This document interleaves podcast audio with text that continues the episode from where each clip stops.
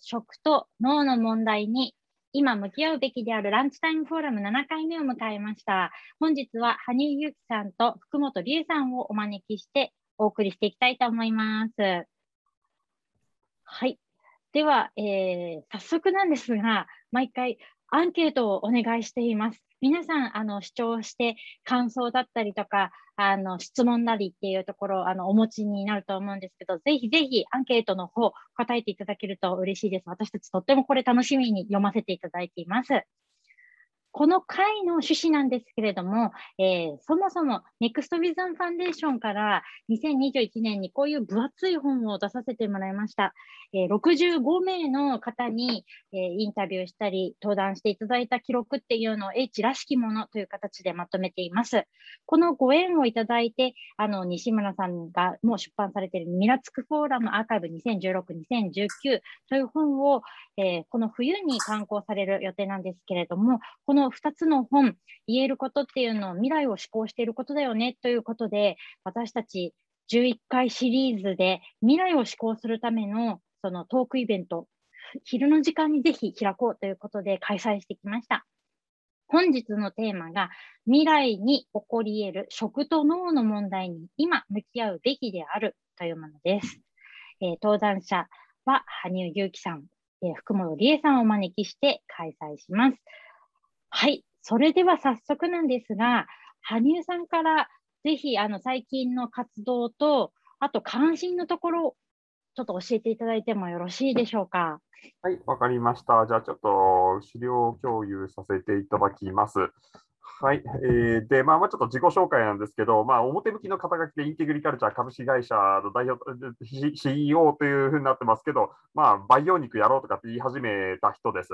で、こう、同時に、こう、まあ、同時にというか、元はなんですけど、この培養肉を自宅で作る同人サークルからこうスタートしておりまして、まあ、こんな感じで、こう、培養肉を自宅で作るマニュアル書いた同人誌をコミケで出してたりとかして、で、つい昨日届いたんですけど、こう、あ、コミケサークルこう参加こうできるよう、できるみたいなので、まあ、冬も出します。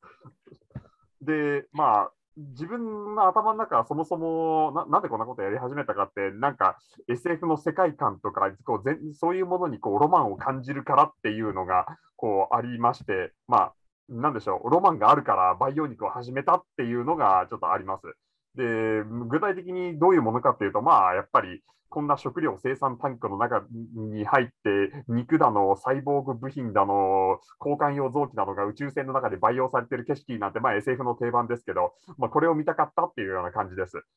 で、まあ、もうそこから全部始まってます。自己紹介、こんな感じです。はい、ありがとうございました。福本さん、いかがですか？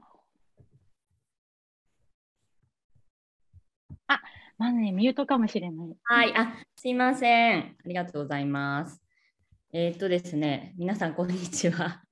すいません、食と脳、未来の食と脳ということで、私が最近ですね、あの、古才教育っていうのをやってるんですね。で、異彩発掘プロジェクトロケットっていうのを、あの、昨年まで関わっていました関係で、まあ、個人個人が生かされていくういう時代っていうものをどういうふうに作っていくのかっていう教育のあの領域にあの今はかなり注力してます。でもともとですね心理学を学びながらあの進化心理学って皆さん聞いたことあられるかわからないんですけれども動物がどういうふうにこう進化をしながら人間になってきたのかっていうところから掘り下げて人間の人間らしさっていうところをなんか研究していくのが進化心理学だったりですとかあと認知心理学っていうその世の中をどういうふうに私たちは見ているのかっていうところなんかを研究する心理学を学んでたんですけれどもなんかなかなか心理学で人をこう幸せにするところまで持っていけないなっていう実感が自分の中にま大学の博士課程の時に感じましてそれで食の領域に足をこう突っ込んでいくというところであの自分で種から育てる子ども料理教室っていうのをあの立ち上げたりですとかあとライフシードラボっていうえーと、キザニアさんのですね、アウト・オブ・キザニアプログラムっていうのがあって、外でいろんなものを体験しながら学ぶっていうのを、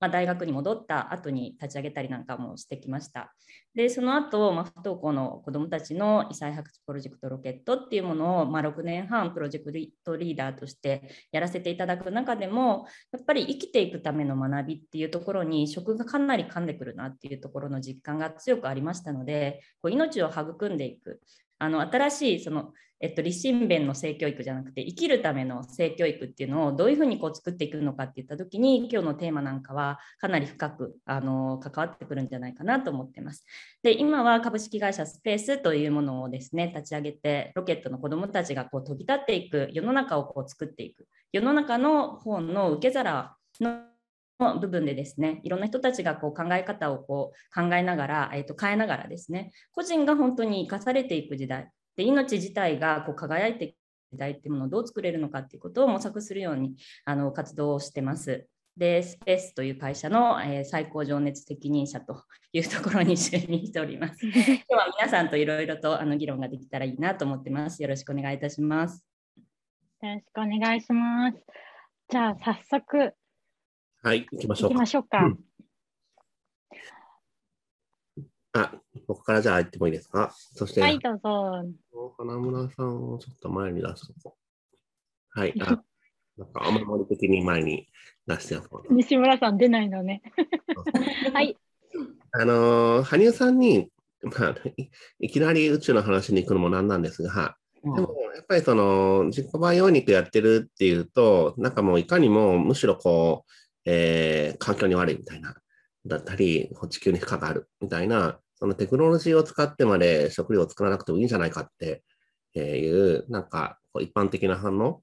みたいなのもあるかなと思うんですけど、いやいや、なんか実はこういうことが背景に、えー、あるんですっていう、その課題であったり、まあ、それがこう、えー、今の地球の話もあれば、先の宇宙の話もある。その中の課題との兼ね合いの話も、えー、少し最初に伺えればいいかなと思っていました。はい、いかがでしょう？はいえーとまあ、一般の反応はむしろ逆です。あのー、今の食料だと環境に負荷がかかりすぎるっていうのは、もうみんな分かってて、でなんでかというと、未来の食っていう感じで、Google 画像検索してくると、とんでもなく寂しい食がいっぱい出てくるんですよね。うんそれを見せるところは、こうみんな今の食ってもう持たないって分かってるんですよね。うんなので、こうテクノロジーを使って、こう地球を壊さない食がなんか必要そうだなっていうのがむしろ一般の反応だとというのが実は持っている肌感です。うん、確かにあの一部のこの農業イコール自然とか、あのなんでしょう、有機農業こそが自然に優しいみたいな風な意見もまああるものの、まあ、まあ、それはそれでありだと思うんですけど、じゃあそれで人口何十億人を食わせるかというと、有機農業って3割ぐらい余分に土地が必要なこととか分かってる人は分かってるので、うん、あのなんでしょう、まあ、あと農業自体がこう何万平方キロもこう森林破壊した上に成り立っていることも、まあ、知ってる人は知ってるたりとかで、まあ、そのあたりちょっとこう、いろんな議論がある中で、まあ、割と肌感で分かっているものとしては、今の食料ってちょっと持たないなっていうところですね。なるほど。なんか、そこに、その、じゃあ、人工培養肉って、まあ、どれぐらいなんかこう、前向きに、あの、いい提案ができていくのか、みたいなことも、ちょっとあの、皆さんに知ってもらえるといいなと思うんですけど、少しなんか詳しめに、うん、あの、人工培養肉の良さだったり、優位性みたいなところを教えていただいてもよいでしょうか？はい。まあ、あのーまだ技術開発中なので、現時点でどうかっていうのは、まあ、ちょっとあるんですけど、まあ、とても高いとかそういうのがあるので、まあ、まだ現実のオプションではないっていうのは、まあ、前置きした上で、で、こう技術が進んでくると、まあ、どういうふうになるかというと、まず、藻類からあの培養液を作って、そこからあ肉が作れるようになると、あの土地消費がマイナス99%とか、まあ、水消費マイナマイナス96%とか、大体2桁ぐらい、この必要な資源が減ります。うん、で、うん、ねまあ、そうする、でそれはまあ一つ、なんでしょう、SDGs とかそういうおいなんか公向けのなんか社会的にお行儀ねえ話で終わっちゃうんですけど、むしろそっちじゃなくて、あの培養で作ると、油は魚なんだけ牛肉なんだけど油は魚なヘルシーな肉とか、こう筋肉細胞、動物の筋肉細胞とクロレラがこう交互に入っているこう超ヘルシーなグリーンステーキなんていうのがこうできたりとか、あの、サシがピカチュウの形に入っている金太郎飴ステーキみたいなやつとか、もういろんな面白いものが作れるんですね。でむしろそっちの方が、こう、すごく楽しいなっていうのはちょっとあります。さっきの未来の食って入れると、まあ、すごい貧相なものがたくさん出ていくよねっていうのの逆ってことですね。すごい楽しい食を作っていける。そうですね。はい。まあ、未来の食が貧相になってしまうのも、今の食がもっとサステナブルなものになれば、みんなイメージ、未来に対するイメージが変わって、未来の食って入れても、割と、なんでしょう、貧相じゃない画像が出てくるようになると思うんですけどね。人工培養肉を、なんかそういうのがなくたないとしても。もうもう一つ、羽生さんに伺って、ちょっと、あの、久保さんにも話していただいたなと思って、羽生さん、その、家でも作れるようにみたいなこととか、の、みんながバイオニク作れるようにみたいなことも、すごい力入れられてるじゃないですか。はい、さっきの最初のスライドも2個あって、で、みんなで作れる方にもかなり打ち出してくるなと。うん、なんかそう、やっぱりみんなで作れるっていうことに価値を置いている背景も少し伺えるとありがたいですが、いかがですか、政府好きとして、独占大企業がこうなんかこう全部同じ肉作ってる景色はディストピアでしかないから、それは嫌だなっていうだけです。それよりもみんなでいろんなタイプのものを作ったらいい、まあ、さっきの金太郎みたいなのもあるけど、他にいろいろ思いつくよねって。そうですね。うんうん。みんなにやってもらおうと。はい。まあ、あと、その他は、なんかこう、99%対1%とか、なんか他にもそういういろいろ政治的な議論に寄せた議論もまあできるはできるんですけど、まあ、そこよりは、まあ、なんでしょう。食文化が増えるためにはみんなで作れた方がいいっていうのはあります。うんこれをどう福本さんにつなぐかが僕の腕にかかっているんですが。あの私はですね、なんか教育の立場からお話しした方がいいのかなと思ってるんですけども、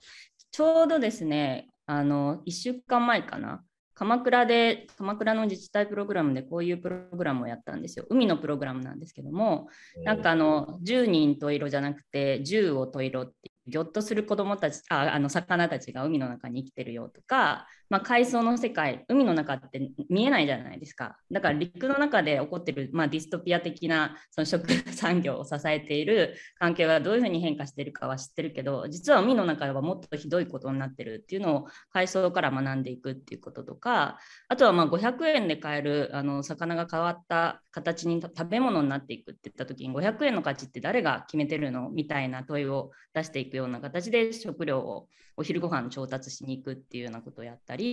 まあ、2日目は、えっと、鎌倉の海から地引き網でですね漁師さんたち10人ぐらいあの手伝ってもらいながら魚とこう人間が力比べをしながらどうやってこう食料を調達するのかっていうその知恵の部分と体でこうあの食料を調達していくっていうところをやりながら、まあ、命のバトンをつなぐっていうことをあのやるようなプログラムなんかをやっていてでその間に寿司を宇宙に届けるテクノロジーっていうのを入れたんですね。でこれ寿司テールプロテーションであの羽生さんがやってらっしゃることと、まあ、少しだけかぶってくるようなそのテクノロジーを使ってどういうふうに食料を調達していくのかでなおかつ宇宙というところで本当に日本人のソウルフードである寿司を食べるっていうことができるようになっていく技術あるんだけどそれって命を食べるってことと同じイコールになるんだろうかっていうジレンマを子供にぶつけていくっていう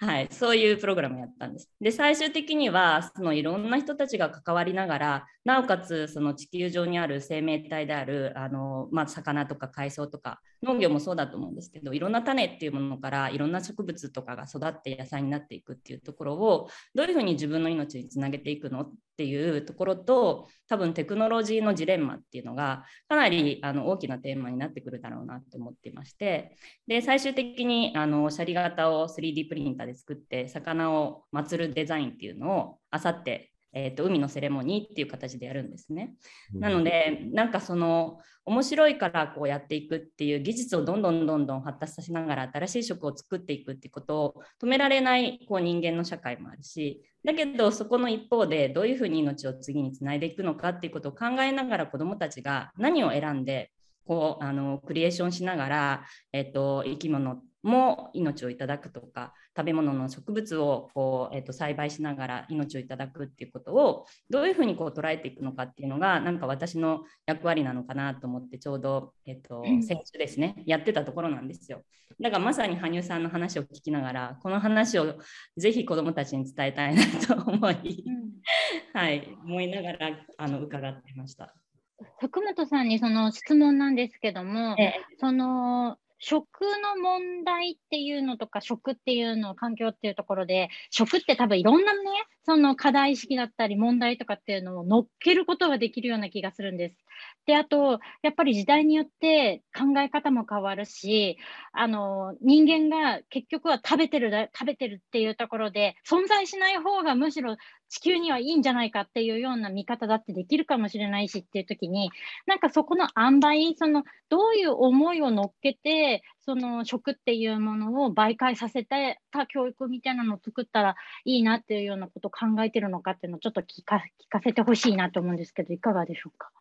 あはい、ありがとうございます。そうですね、なんか私は教育の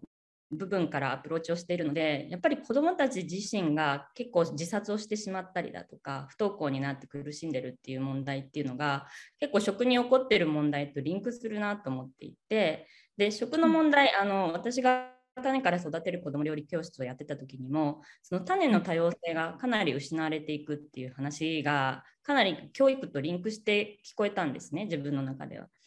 で種団子っていうあのいろんな種類の種をこう混ぜて種団子をこう作ってそれをいろんな土地で巻いていくとその土地に置かれた環境に合ったものだけが芽が出てくるっていう話がすごく教育の話にリンクをしてきてでその食から学ぶことって食食べたいがためにやっぱり人は進化してきたと思うので食べることにまつわる技術とか、まあ、エンタメもそうですし文化もそうだと思うんですけどそういうものが全てのこう世の中のベースにあると思っていてそれをふんだんにこう教育の中に返していくっていうことはすごくあの今学ぶことをあの嫌ってたり学ぶこと自体が面白くないと思ってる子たちにまず探求の視点を与えるなと思ったんですね。でそれと同時になんかこんなに世界は多様性に満ちていて食べ物という観点だけじゃなくて、まあ、食べ物になっていく植物や動物っていうところのその多様性の姿っていうものがなんか食べ物になっていく形を変えていくっていうプロセス自体が学んでいくことができると子どもたちにとってもものすごくその自分たち自体が同じ人間ではないっていうところなんかの多様性も感じてもらえるんじゃないかなっていう思いもあってそれで食っていうものをあのベースにですですねいろんな切り口から、えっと、動物行動学であったり生態学であったりあとはテクノロジーの部分であったり本当にいろんな切り口にこうつなげていくってことがあの食の分野とかける教育をやっていくとできるんじゃないかなっていうところは期待はしているんですね。うんじゃあ、ちょっとこの多様性を見せていく、多様性でいいっていうところを見せていくために、切り口として食っていうところを使っているっていうような観点ですかね。そうですね多様性のところとあと命っていうのがどこから来てるかわからないからみんな宙ぶらりになってしまっているその命ってどこから来てるのか永遠に多分わからないと思うんですけど。だからこそこの自然の豊かさっていうものがあの自分の中に入ってくるとかそこを、えっと、つないでくれる食産業の人たちがいるとかですね。いろんな人たちの関わりとそれから地球上に存在している者たちとの関わりの中に自分が存在しているってことやっぱ感じてほしいなっていうのがあの根底にはあるのでそういう意味で食っていうものをあの教育のなんていうのかな根幹に据えれるといいんじゃないかなとは思ってます。羽生さんにも聞いてみたい。あの今命をいただくっていうようなこととか命がどこから来てるのかはわからないっていうところに思いを馳せるっていうのはありましたけどあの素朴な疑問いいですか、うん、培養肉ってあの培養してきますよね。こう動い、はい、こう分裂してったり、うん、これって命ですか？もうそこのところは、あのー、生命現象です。それは言えます。細胞も生きてますし。でも、人工肉でできたものっていうのは命をいただくっていうものとは違う、えーと、命をいただくとかそういう話は本当に個人個人のお気持ち問題なのでそこには触れないっていうのはありますね。そこはあのそれぞれの食べる人の意見によるところかなと思います。羽生さん的には？まあ、そこのところ、今の食育教育っていう観点でいくと、自分はとっても聞き分けの悪い子供でしたので、なんか命をいただくとか、なんとかも苦しい言い訳にしか聞こえなくて、あのどんなにそういただいてるとか、生産者の方々、あれこれあれこれお気持ち問題をこういじくったと、どうこう説明つけたところで、現実に自然破壊してるわけなので、で現実に動物殺してるわけなので、もうそこを解決しようっていうふうに、解決した方がいいんじゃないっていうのが、こう、まあ、自分は小さい頃からずっと思っている一方で、とはいえ、まあ、技術的に無理だよねって、まあ、なってて、しょうがねえな、まあ、半額だったら買うわみたいな感じでこう肉食べていたりはするんですけど、もしこう培養なり植物肉なり、そういうことをわざわざやんなくてもいいオプションがこう本当に安く出て出てきたら、あの当然始まる議論だと思うんですよね。その命をいただくとかいう議論自体が苦しい言い訳にしか見えないけど、どうなの？植物肉食べりゃいいじゃんみたいな、そういうようなもんにそろそろ備えた方がいいかなと自分でもちょっと感じているところです。で自分は自分であの安くなったら食べる、それの方、うん、そうじゃないとちょっと金欠だからみたいな、まあそれはありますね。そうか。なんかこのジレンマってすごい教育的には面白いテーマだと思うんですね。ねあの考える方としては非常に面白いですね。はい、でももう、そこで植物肉とか培養肉がどんどん出てきたら、おそらくもう子供からも、じゃあ培養肉食べりゃいいじゃんで議論終わっちゃいかねないから、そこどうしようかなっていうのはありますよね。うんうんうんうん。そうなんですよね。そうか、じゃあ、あのー、動物的なそのなんか命を殺傷してっていうものではないオプションとしてっていうことなので、羽生さん的にはこれはあのー、殺してはないっていうことっていうのにカテゴリーするってことですかね。まあ、すみません、なんか食いついて。殺すについても、実は結構お気持ち問題に入ったまた入ってくるところであって、であの欧米型のベジタリアンの人たちは、あのその殺す対象に意識が宿っているかどうかで判断するわけですね。うん、そうするともう動物ほぼ確実に意識あるので、まあ、まあ、レッドライン超えてるんでしょうね、彼らにとって。で、あの東洋とかだとこう、生きてるものそのものからっていう、なので植物も全部入るわけですね、うん、なんなら細菌まで。でなので、まあ、こうなってくると、ちょっと定量化ができない世界になってくるなというのはあります。で、まあ、意識の定量化もなかなか難しいですけど、まあ、まだ手段はある中で、でそうするとこう、命をいただくとか、どこに線を引くかっていうのは、あの欧米の方が基準は緩いけど定量化は可能。で東洋的な考え方の方だと、定量化もすら難しいっていう状況になるけど、実はそれでもさらに乗り越える手段すらあって、あの合成食料っていうのもあるんですよね。うん、もう完全に化学合成で作ってしまう類で、ちょっと資料共有ボンと出しますけど、この一番右側のもう人工光合成とか、あのもう電気合成とか、そうやっても栄養素がもどんどん作れるようになってきているので、で、でまあ、で人間これ食べてるんだけど、こう VR でなんかこう、イメージ突っ込んでに、あたかも肉を食べてるようにするみたいな、そんなことも組み合わせると、東洋的な意味でもこう命をいただいているとというふうなところからも離脱する可能性はあるなと思います。うんうんうん、あ羽生さんの話、面白いのが、なんか一周回って命ってなんだろうってめっちゃ考えるから、うん、これ、さっき教育的に面白いですねって福本さんが言った通りで、なんかその関係ないみたいな話をするっていうよりも、むしろもっとよく考えようみたいな方向にも入り得るなと。あの別になんか入らなきゃいけないとかではないんですけども、なんかこのテーマを聞く中で命って何だろうって考える人って結構いるんじゃないかなと。実際そうなるかなと思うんですよね。うん、今言う生命倫理とかって言ってるけど、その次の議論が出てくるかなと思ってて、そもそも命の特質性って何だろうってやつですね。なんか水が流れるとか、雲がむくむくいくとかいう数ある自然現象のうちの一つが生命なわけですけど、だから何っていう。うん、これ、めっちゃ面白いですね。どんどん穴が埋まっていくっていうか、間入っているのが、はい、なるほど、それが入るんだみたいな、どんどん入っていく。そうすると、デジタル意識の方がウイルスよりもこう生命らしいという結論で OK なの？みたいな、そういう話になっていくと思うんですよね。うん、素直に興味があるのは、なんでこの図を持ってるんだのか、これを何のためにこの図を作ったのかをすごい知りたいんですこのこれも公開されてる資料ですけど、まあ、DIY 生ものづくりの展望って言って、まあ、こういう図を、この同人サークルでは、あのこういうのとにかくアウトプットを出して、こうなんかいろいろ言いたい人が集まってきて、で議論が進み、さらにコンテンツが乗っかって、もう一回さらに公開されるっていう感じで、まあ、言ってみればこう、ぐるぐるぐるぐるこうコンテンツどんどん足して議論を進めてるっていうのがあります。ここで行われる議論は、えー、とこういう状態になるよね。で、じゃあ、じゃあの後って何を議論したりするんでしょう？まあ、そうすると、次の論点が出てくるわけですよね。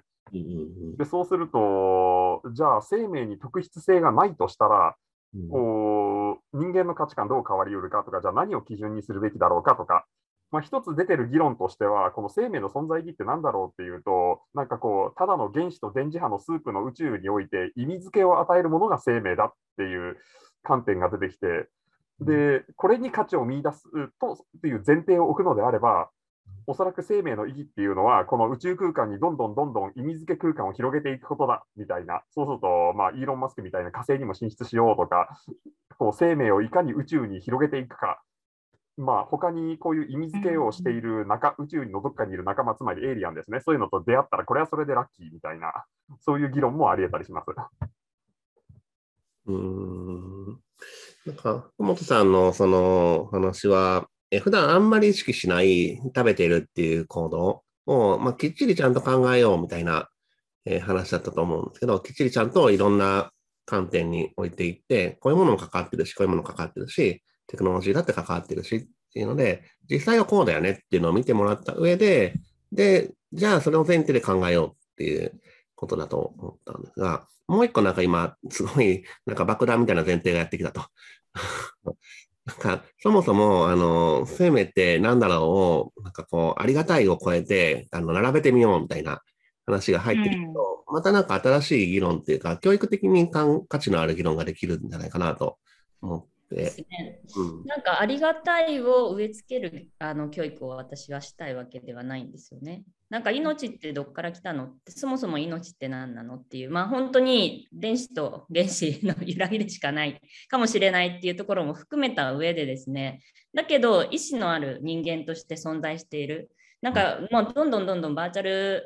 リアリティもあの進んでいって結局宇宙にまで行けてしまってって言った時に最後に何が残るかっていうと多分自由意志を持ったその意志を持つえっと、核となる人間、魂の部分と、あとはもうこの構造体としての輪郭なのかなと思うんですよね。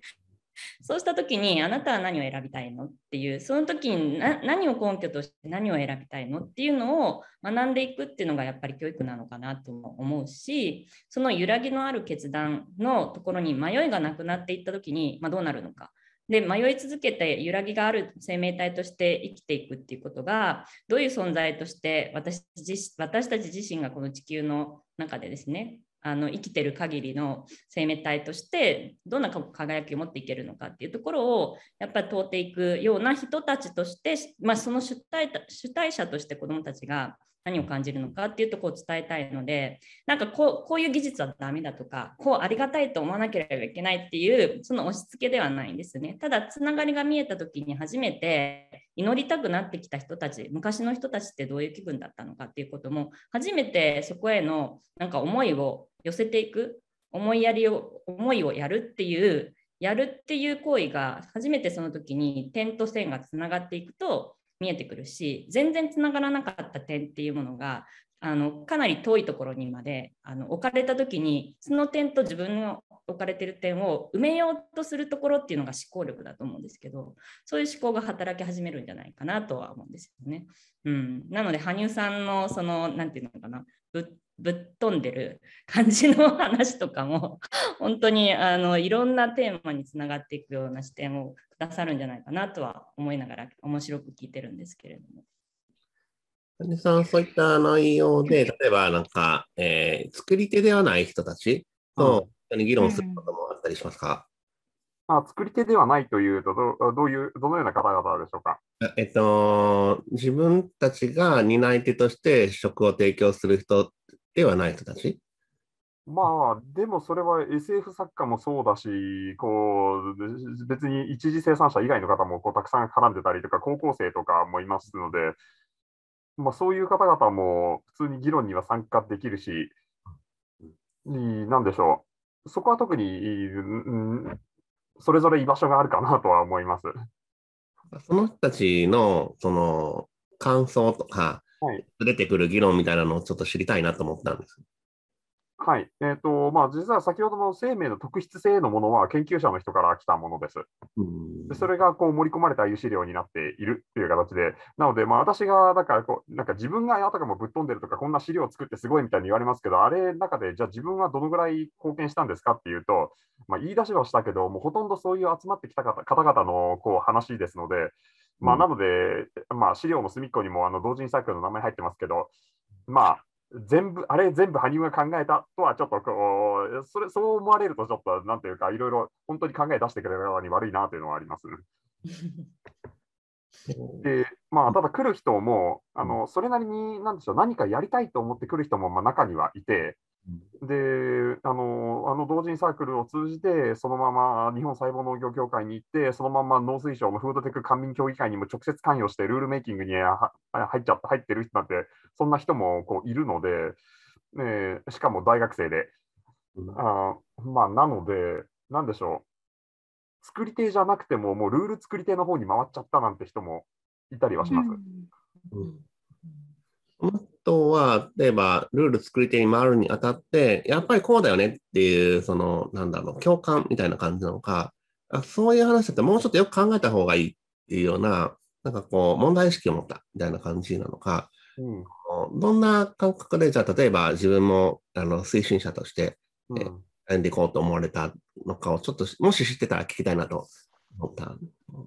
まあ、それぞれの動機とかモチベーションがどこにあるのかっていうのまではもうわからないものの、まあ、あの自分の知ってるルールメイキングの方ああのフードテック官民協議会にいたあの大学生の方は、あまあ、世の中このまんまじゃいかんっていうような、なんか使命感はあったと思います。なるほど。えーまあ、他の日本細胞農業協会でこう非常にアクティブな方も、なんでしょう、これがみなんかより良い未来を作るって思ってたあ思ってたりとか、まあ、やっぱそういうこう漠然としたもう未来に対する希望とか、自己効力感のようなものですね、自分が何かすれば何かよいい方向に変わるぞっていうような、うんうーんそ、こが根底にあるんじゃないのかなとは思います。なるほど。あこれは福本さんの教育の話と、きっとどっかでリンクするといいなと思って今聞いてたんで。うんあはいうんまあ、結構その、し市民が主導とかっていうのをしきりに言ってるのまさにそこでして、結構、特に遺伝子組み換えとかは一般市民にとってこうじじゃかといって嫌だけど自分が何かできるかって何もできないっていう無の無力感みたいなのがやっぱり、うん。こう失望につながっているところがある中で細胞農業に関しては何だったら自分も直接関与できるっていうあのルートを少なくとももうこうやって見せるっていうのがうんあのポイントかなというふうにあの感じて、えー かん自分はかそこは考えてて、うん。でまあ、実際それ乗ってくる人も結構多いなという感じはします。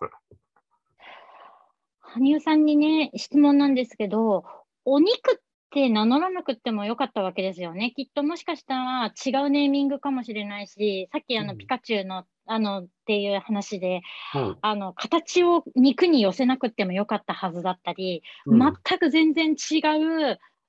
液体でもよかったのかもしれないし、宇宙食のような形の。そうですね。なんでやっぱりそういうものに寄せてったっていうような背景がありますか？えー、とまず寄せてるかどうかというと全部の可能性考えてるので寄せてはいないもののやっぱまあ培養肉っていうふうに表に出てるのはやっぱその方が伝わりやすいっていうこうなんでしょうあそっか現実作みたいなところは残念ながらあります。あの SF 小説とかでもまあ培養別に肉である必要はないんですけどこう培養肉っていうふうに表現されてたりみんなもその方が分かりやすかったり。うん。ただ実際の可能性は肉を超えたところにあるのでまあそれがある意味、ハードルというか、しがらみというか、足かせにはなりませんか？その新しい発想を飛ばすとき。なる可能性あります。ねえ。なので、培養肉のイメージにやっぱりとらわれると、とらわれてしまうところがあって、肉を超えた何かとか、まあ、これが実は生もの作りである、そのものであるっていうことについては、もう一説明挟まないといけないっていうようなあの現実はあります。うんうん、生ものづくりって響きいいですね。確かに。そっちのがなんか広がる感覚はちょっとだけありますね。そうですね、なんかその方がいろいろとなものがイメージできると思うので。うん、なんか、あとやっぱり、まあ、福本さんも含めて聞いてみたいっていうところ、あの、食べるっていうことっていうのに関してのところ、もう少しちょっとだけ、あの、私踏み込みたいんですけども、これ、羽生さんとも過去に議論したことがあるんです。結局ね、食べるって人のなんか違う異種のものを入れるっていうことのような気がしているんですけれども、究極は、あの、人間の体を食べれば、自分の中でエコサイクルが回るというか、その環境を害することなく自分の中でこう回していけるっていうものっていうのが一番なんか最適なんじゃないかっていうような思いもあるんですけど、それっていうのはあえてなぜそうしていかないのか、そして、まあ、倫理的な問題があるかもしれませんが、っていうのと、あとやっぱり。学的にきつくないですか？倫理以前に熱力学的にきつい気がします。ね、熱力 学的にエネルギー保存則とか。なるほど。なんか結局なんか一種のものをやっぱり人間ってやっぱり入れなきゃいけないのかなっていうのっていうのに関しての考えみたいなのも聞いてみたいなって今日思ってたんです。羽生さんなんかそれに関してはなんかやっぱり人間は人間のものを食べていくっていうものっていうなんかその培養っていうふうには思い至らなかったのかっていうこととそれはやっぱり違うものの肉っていうのを作るっていう方向性だったのか？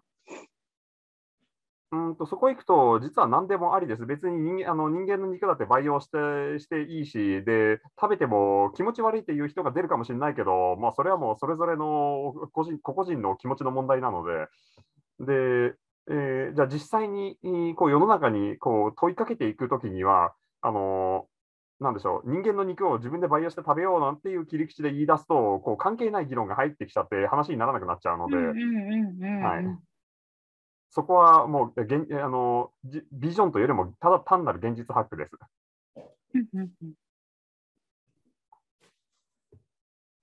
ありがとうございます。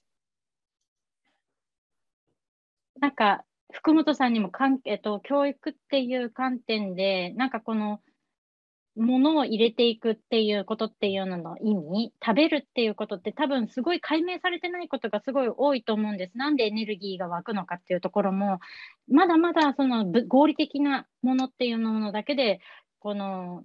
解き明かされてないことが多いような気がするんですけど、そういうことに関しては、なんか教育の観点で触れることっていうのはありますか？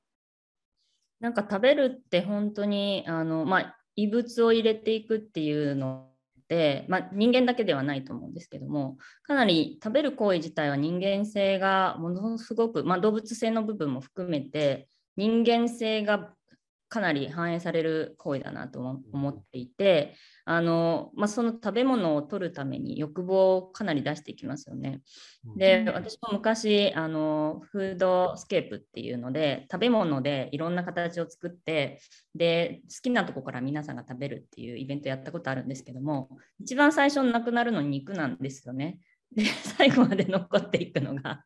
なんかまあ美味しくなさそうな人気のない野菜とかが残るんですけどもうそれぐらい顕著に食べ物ってなんか人の欲望をかきたててであの汚いところもいい,、まあ、いいところも含めてですけどもあの出していくっていう行為だなと思っていてでそれって多分なんかその何を食べるかっていうことってかなり昔の人たちも考えてて精神性を育んでいくっていうところもかなり影響してきたと思うんですね。その精進料理であり、まあ、カニバル的なものも含めてですけども宗教と結びついていくっていうところもそうだと思うんですけどもなんかその食べる行為自体が結局自分自身の存存在を確かめていく行為でもあるのかなとも思っていて。まあ、赤ちゃんって何でも口に挟みますよね。で、ここの口の感覚がもちろん鋭敏だからっていうところもあると思うんですけど、口の中で、口ってすごいあの特殊なあの 装置なのかなとも思うんですけど、ここがないと噛み砕いて食べれないわけだし、まあ、チューブで、えっと、胃臓あ、えっと、胃ろか、胃ろうの人たちはチューブであの何か栄養を取っていくってこともできると思うんですけど、ここって外界につながってるものすごい大きなまあ、期間だと思うんですね、意味の深い。それを通じて自分じゃないものとつながる逆に自分に入れたいものを自分を構成するものをなんか口を通して入れていく精神も含めてですけどっていうそういう意味が、うん、食べるっていう声にはあるんじゃないかなと思うんですね。なので自分だけでは完結しないっていうところになんかその自分自身の存在とかまあ、命がつながるっていうこともそうだと思うんですけど何かを入れないと結局生きていけないっていうところのなんか媒介としてここの装置があったり食べるっていう行為があったりするのかなと思います。その中に誰かと食べるっていうことも含まれると思うんですよね。誰かと一緒にこう時間を過ごしていくっていうことも食べるという行為には付随しててその社会性みたいなものが人間性っていうものをなんかむしろ作ってきたっていう進化の過程にもつながってくるのかななんていうふうには思います。はい。あの羽生さんが DIY をすごくこう並行というかあの並列関係ですごく重要視されているのがやっぱりすごい意味があるなと思って、なんかこういうふうに食べてくださいっていうのを、まあ、できる限りやめようっていうことですね。なんかこういうことができるようにはなるんだけど、あとみんな考えてね、みたいな。で、今日結構、あとみんな考えてね、みたいなのすごく多いなと思って、すごい、それがむちゃくちゃ大事だと思って、なんか人間にとって、その、食べるっていうのは、もっとすごく、なんていうのかな、動物的な行動であり、文化的な行動なので、なんかそれを一個にどうにかしようみたいな、あの、食べるとはこういうことであるみたいな話にしてしまうと、なんかこう、途端に誰もそれに実際には行動をしないっていうものが生まれちゃうんだろうなと。で、うん、僕昔3ヶ月ぐらい病院で絶食してたことがあるんですけど、食べないみたいな。あの、別になんか食べたいんですよね。あの、食べれない。で、あの、じゃあまあ食べれるようになっていったときに、あの、食べなくてもう3ヶ月生きてるから、点滴だけで。そのままじゃあ点滴で行きたいと思うかっていうと意外と思わない。なんかめんめっちゃめんどくさいですよ。だって、3食食べないとどうなるかっていうと、すげえ暇なんですよ。すげえ暇で、で、それが3ヶ月も続くと、なんか人生が1.5倍ぐらいになる。だからめちゃくちゃいっぱい本読めるみたいになるんだけども、でも、なんかめんどくさいのに食べたくなったりもする。で、なんかもう論理を超えてるなと。もうなんか論理的ではないんです、全然。だから論理的じゃないものを扱うんだから、なんか論理じゃないものを組み込んどかないとうまくいかないっていうことなんだろうなと思った時にみんなに考えてもらうっていうのは、なんかものすごく正解な気がしてですね。なんかこれがこう、羽生さんプロダクトのハンバーガーしか食べれない世界とかになると終わってるみたいな そういう感じですよね。なんかそっちの方が肝な気がして、その、どういう方法論でバイオニックが作れるかとかよりも、いや、みんなが作れる世界を維持していくんだって、うんこの方があの重要なように、はい、聞いてて思いました。その辺がさっき言ってたこう生命の存在意義は意味付けだっていうのがまさにそこで、あの食べるっていう行為は、うん、あのいわゆるサイエンスの観点から見るともう単なる栄養補給なので別に前の精神がどうこうとか一切関係ないんですけど、ただそこに精神をいただいていると感じるかどうかとか、それを通じて誰かとつながれることを楽しいと感じる、幸せと感じるとか、まあ、そういう意味付けのところが、まあ、あのまあ、動物も多分やってるんでしょうけど、まあ、人間もがやってることで、そこにあのなんか命としての意味があるかなと思うんですよね。でそうすると、それが1種類だけだとつまんないから、その数をいかに増やせるかの勝負だと思うんですね。うん、だから、なんか、すごい論理的に考えついた結果が、じゃあみんなで考えた方がいいっていうのが、羽生さんのスタンスで面白いなと。うん。まあ、めちゃめちゃだから、うん、めちゃめちゃだからちゃんと考えてますよね。ななんとなくその命っていうのは大事でとかではなくて、すごいちゃんと考えたらそういう精神性みたいなのがセットになって初めて食だから、うん、切り離す存在としては意味がないだろうと。うん、なるほど。まあ、ただ、この辺をはっきりさせておかないと、なんかこう、食べ物を通じて何かをこういただいいただくとかっていうのを科学とごちゃ混ぜにしちゃうと、わけのわからない詐欺商品の温床になっちゃうと思うので、で、うん、ちょっとはちゃんとはっきりさせた方がいいと思います。あ確かに。そうか。そういう意味では、あの、外に対して発信するときは結構気をつけて分けてるっていうことですか？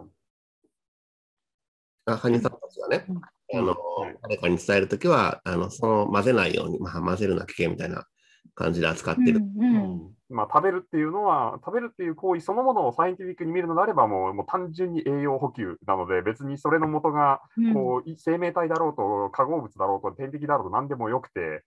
でまあ、ただ、うんうん、あの食として、食文化として意味が出てくるところは、その食べて、何らかの方法で食べるものに対して、こう、いどういう意味付けを与えるか、そこはもう主観の世界だし、うんそこは多い方がいいですよね。うん、感じるかどうかっていうところっていうのですね。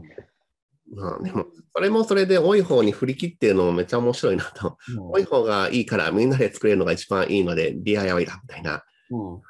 その通りなんだけど、その振り切り方はすごい面白い。ねうん。うんなるほど。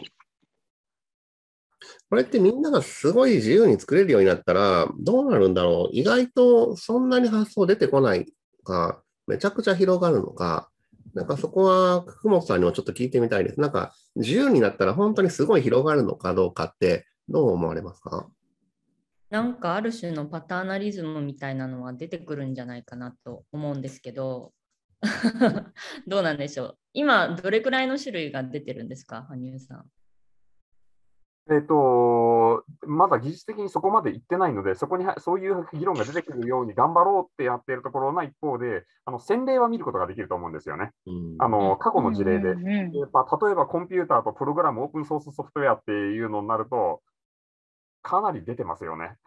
あで、そのさらに過去によに遡ると、こう楽器というのがこう出てきたときに、じゃあどんな音楽の可能性があるかって随分こう出てるので、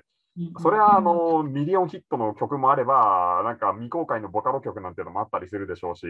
それはなんかパターナリズム的なものも当然出るでしょうけど、ロングテールも確実に出ると思います。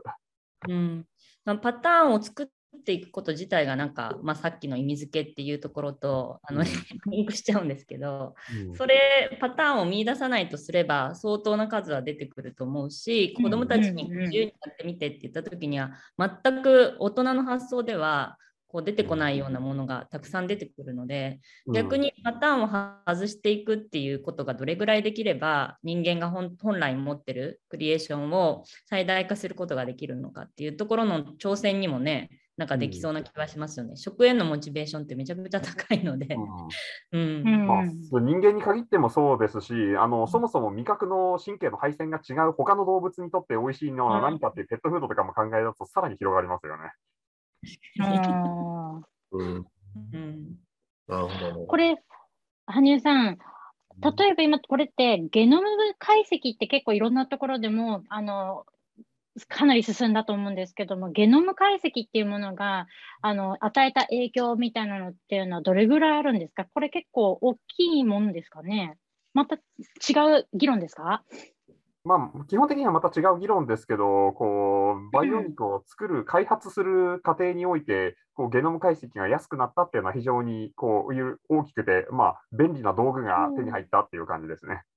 あそういう感じなんだ。はいねなんか多分食を多分どんどんオープンソース化させるって言ったときに、まあ多分2つぐらい、そのまあバイオニまあ、バイオ肉の話だったり、ゲノムの解析っていろんなものが人工的に作れるようになまたできてきたとか、まあ、本あと AI？本ちゃんはおそらくゲノムの解析じゃなくて、ゲノムの合成の段階になると、ただの話だと思います。解析は読むだけなるほど。うんうんうん、合成が始まると、どんどん進化し始めるってことですね、きっと。はい、そっちの方がもの新たなものを作るっていう意味ですので、うん、まあ、あとはやっぱりうん、そう、AI 人、人間が介在しないでも、なんかこう、どんどん生み出していくっていうような何か反応、AI とか、うん。そういう、まあ、ディープラーニングでそういうものがどんどん作られていくっていうようなのっていうのも新たな動きなのかなっていうふうに思うんですけれども、なんか今後、ここら辺が面白そうみたいな、あの、バイオニクとのコラボレーションかもしれないんですけれども、なんか思いはありますか？まあ、その辺は、まあ、この辺かな、ここかなと思います。あの、培養肉の技術が出るってことは、細胞培養が安くなるってことですけど、同時に進んでる、こう、ゲノムを合成するコストっていうのもどんどん安くなってるので、これが組み合わさると、なんか、まあ、例えば、こう、薬を自分で作っちゃうみたいなのだったりとか、まあ、どこぞで見たような電気ネズミを、こう、もうつく、生み出しちゃって食べるとか、あまあ、全個個体全部を生み出す必要はないですね。肉だけ作れ食べればいいんだから、なんかしびれるかもしれないですね。まあ、そういういろんなのが出てくるかなと思います。食べ物に限らず。うん動画タトゥーもできたら面白いなとは思ってて、風呂屋さんで怒られたらオフにすればいいんですよ。あと、桜吹雪も実際に舞って動いてた方が、ヤクザとしては凄みが出るんじゃないですかね。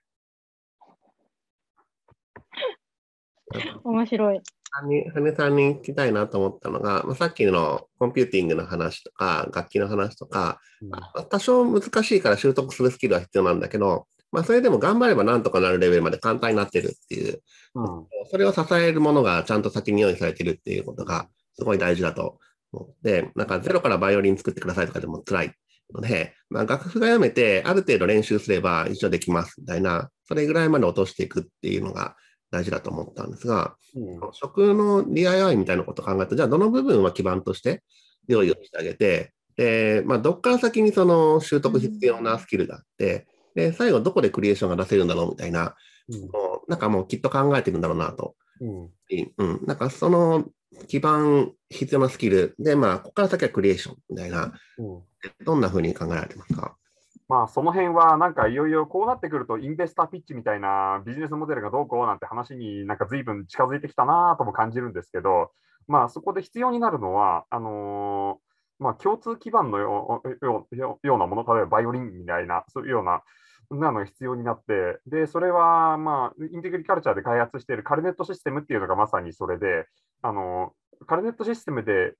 何細胞が培養できますかっていうのは、実はもう制限ないんですよね。何でも培養できるので。でなので、そのカルネットシステムの中にどういう種細胞を突っ込むかっていうところが、あのーなんでしょう。とか、そのカルネットシステムを温度何度で動かしますかとか、そういうところがもうクリエーションの幅になってくるというふうに考えてます。なので、もし、こう、まあ、インテグリカルチャーがこう肉屋さんとしてのビジネスモデルをやるのであれば、こうなんかスーパーに培養肉のブランドが一つ生まれるわけなんですけど、まあ、うちがやろうとしているのは、こういういろんなものに使える機械を開発することなので、そうすれば、まあ、うちまあインテグリカルチャーのカルネットシステムを使って、こう地方の農家さんがそれぞれのブランド和牛を作って、で日本各地のスーパーに並べるみたいな。であとは、投資家にはそそういうプロセスの中でどこをマネマネタイズしますかみたいな、そういう話になっています。そこまでいくと、結構じゃあ誰でもできるっていうのはもうすぐに来るレベル。頑張ります。まあ、いやいや、あのー実際どれぐらい難しいんだろうと思って、こう、機材があって、えー材料があって、で、動かすって言ったときに、動かすのすごいなんか大きい交渉がいるとか、動かすのすごいなんか専門知識がいるみたいな感じなのか、いや、なんか、ちゃんと機材までいければ、あとは結構簡単なんです、みたいな。ちゃんと機材までいければ、あとは簡単なんですにな、原理的にはなるはずで、そっち方向で頑張っていて、で、まあ、一つはインテグリカルチャーの方で、最初は大型なんだけど、これをいかに小型化するかっていう研究があって、もう片っぽは同人サークルの精進ミートの方で、ただの細胞培養でほんのちょっとしかできないけど、いかに量をつけれるかっていう研究があって、この2つがミートするところで、まさに、なんでしょう、あのー当初想定し、目指している姿が実現するのかなと思います。なるほど。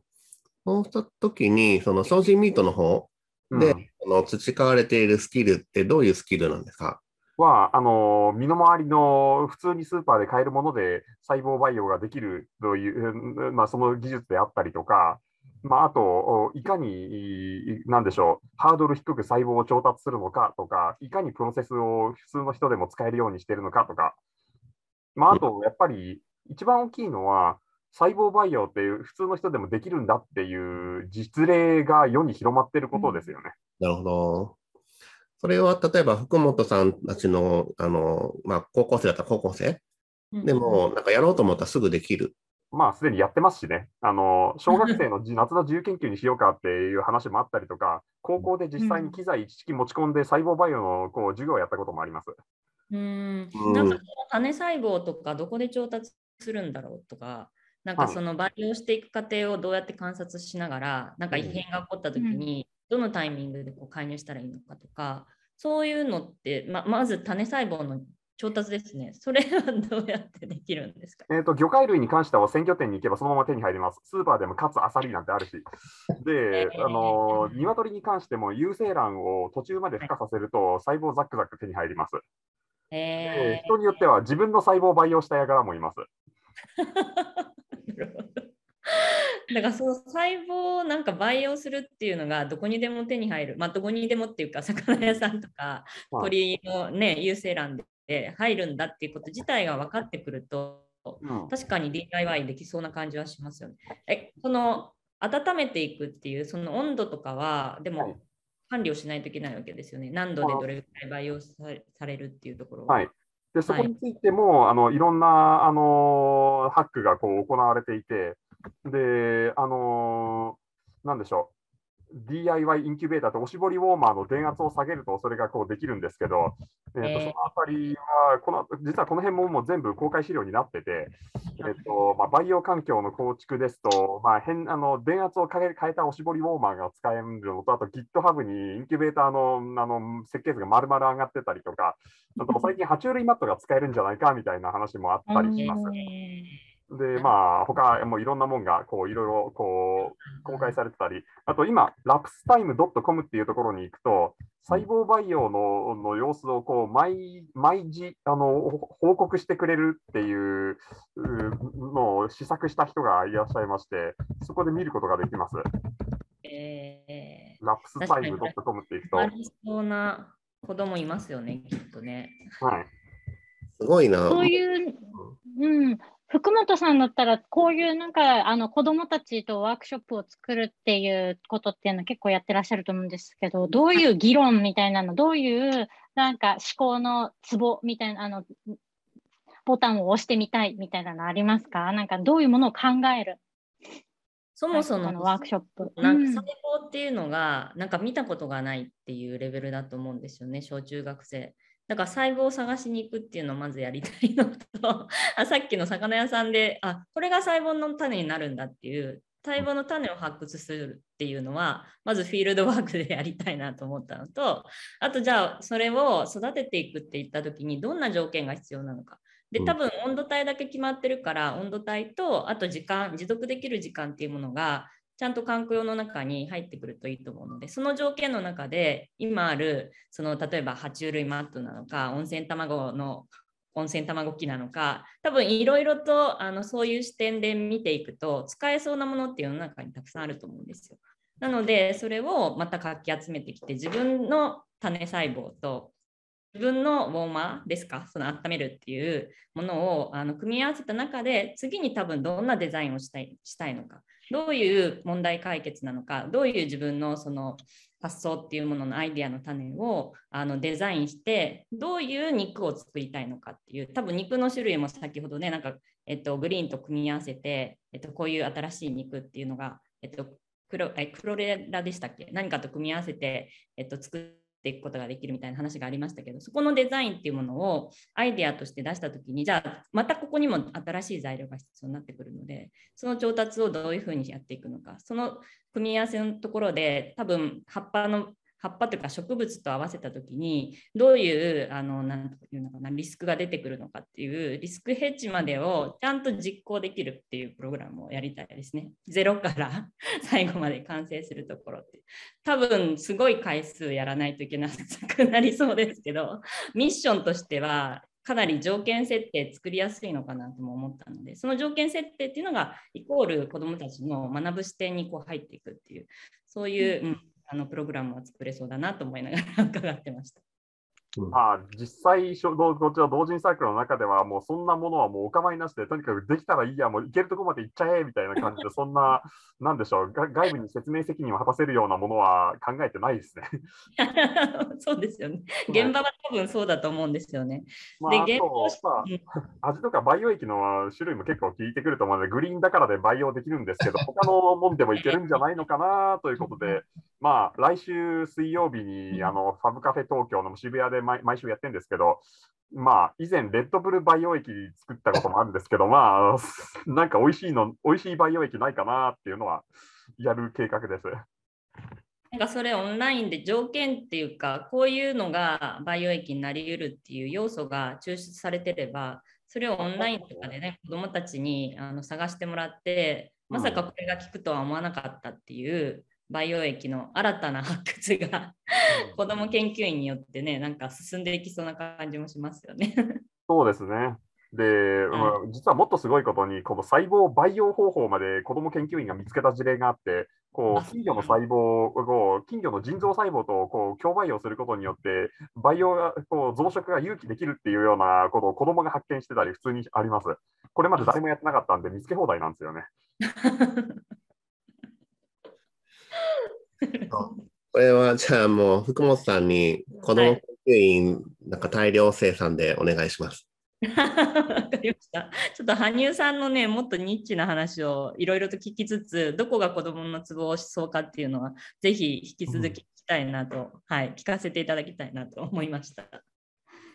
ありがとうございます。花村さん、1時です。そうですね。じゃあ、あの、とても名残惜しいですが、えっ、と、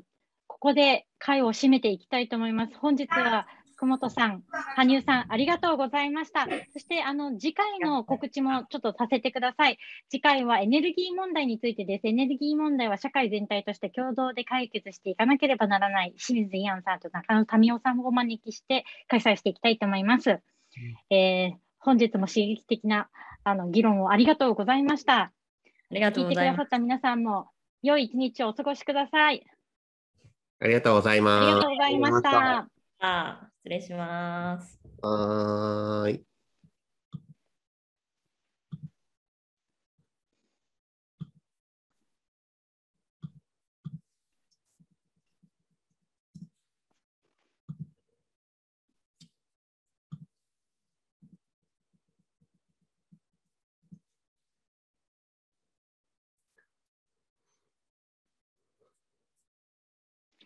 ありがとうございました。ありがとうございます。